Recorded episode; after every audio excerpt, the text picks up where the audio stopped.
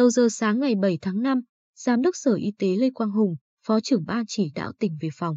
Chống dịch bệnh COVID-19 thông tin về kết quả xét nghiệm 16 trường hợp là nhân viên nhà hàng Anh Béo, xã Mỹ Châu huyện Phú Mỹ, có liên quan đến bệnh nhân ở tỉnh Hà Tĩnh. Theo đó, cả 16 trường hợp này đã có kết quả xét nghiệm âm tính lần vào tối 6 tháng 5. Ông Hùng cho biết, ngay sau khi nhận thông tin trường hợp ca tái dương tính tại tỉnh Hà Tĩnh là bệnh nhân 1989 từ Sở Y tế tỉnh Hà Tĩnh vào ngày 5 tháng 5, Sở Y tế đã phối hợp với Ủy ban Nhân dân huyện Phú Mỹ để triển khai các biện pháp phòng chống dịch tại nhà hàng Anh Béo và dừng hoạt động nhà hàng, phun hóa chất khử khuẩn, thực hiện cách ly tại nhà 16 nhân viên của nhà hàng đồng thời lấy mẫu xét nghiệm.